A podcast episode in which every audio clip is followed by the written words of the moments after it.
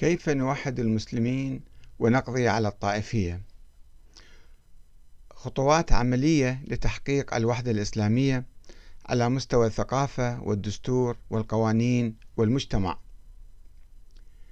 إذا أردنا توحيد المجتمعات الإسلامية فعلينا أن نقوم بخطوات عملية من أجل تذويب الرواسب التاريخية وهدم الجدران الطائفية الوهمية وتوحيد القواعد الشعبية وذلك من خلال ما يلي.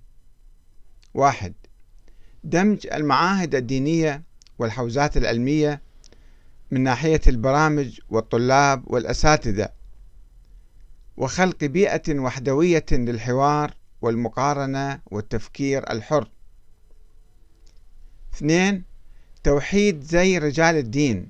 طبعا لا يوجد في الإسلام رجال دين ولا يوجد زي مخصص لهم. ولكن هذا هو الواقع الموجود حاليا الذي يكرس الطائفية. هؤلاء يلبسون شكل معين عمائم بشكل معين وهؤلاء بشكل آخر. فبالحقيقة التخلص من هذه العمائم الطائفية آه، ضروري جدا لتوحيد الأمة الإسلامية. إما بتوحيد زي العلماء أو نزع الصبغة الطائفية عنها. وذلك لما لأزياء رجال الدين بين قوسين من دور في تكريس الانقسام الطائفي في ذهن الرأي العام الشعبي. ثلاثة الانفتاح الثقافي على الآخر وتوفير الحرية الإعلامية للجميع وعدم فرض الرقابة على أي منتج ثقافي مغاير في الدولة السنية أو الدولة الشيعية. أربعة الدراسة في الجامعات المختلطة وتبادل الزمالات الدراسية بين المدن والدول المختلفة طائفيا. بينما نشاهد الآن في الحقيقة كل مدينة منغلقة على نفسها طائفيا ولديها جامعاتها ومعاهدها ومدارسها ولا يذهب الطلاب إلى آه، مدن أخرى أو بلاد أخرى.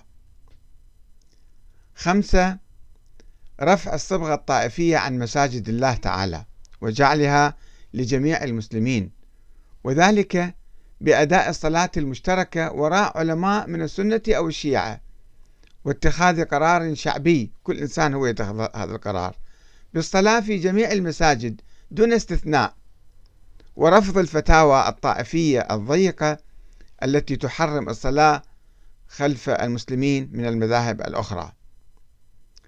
ستة تجنب السكن في المناطق المنعزلة طائفيا والإصرار على التعايش المشترك في المناطق العامة المختلطة والانفتاح على أبناء الطوائف الأخرى اجتماعيا بإقامة علاقات حسن جوار وصداقة وتعارف. سبعة الزواج المختلط ونبذ الفتاوى الضيقة المتعصبة الإنعزالية التي تحرم ذلك الزواج من الآخرين يعني من الطوائف والمذاهب الأخرى. ومع الأسف هناك أيضا يعني آه، فتاوى أو مواقف آه، ترفض الزواج حتى من الأحزاب الأخرى في داخل كل طائفة. ثمانية الاشتراك في النوادي الرياضية المختلطة وعدم تشجيع النوادي ذات الصبغة الطائفية. تسعة الاشتراك في الجمعيات والاتحادات الطلابية والعمالية والنقابات والمنتديات الثقافية الوطنية فوق الطائفية. عشرة السياحة والسفر إلى البلاد المختلفة طائفيا والاختلاط بالناس والتعرف على الثقافات الأخرى. أحد عشر الانتماء إلى الأحزاب الوطنية وفي الأطر الوطنية بعيدا عن الطائفية. أو تشكيل هكذا أحزاب. 12 التعاون الاقتصادي وتشكيل شركات مساهمة وطنية ونزع الصبغة الطائفية عنها وتجنب المقاطعة الاقتصادية الطائفية أو التحقيق عن الهوية الطائفية لأصحابها. طبعا هناك مقترحات أخرى ولكن هذه مقترحات عملية كل إنسان يمكن أن يقوم بها. وبالتالي يقضي على آه، الروح الطائفية في البلاد.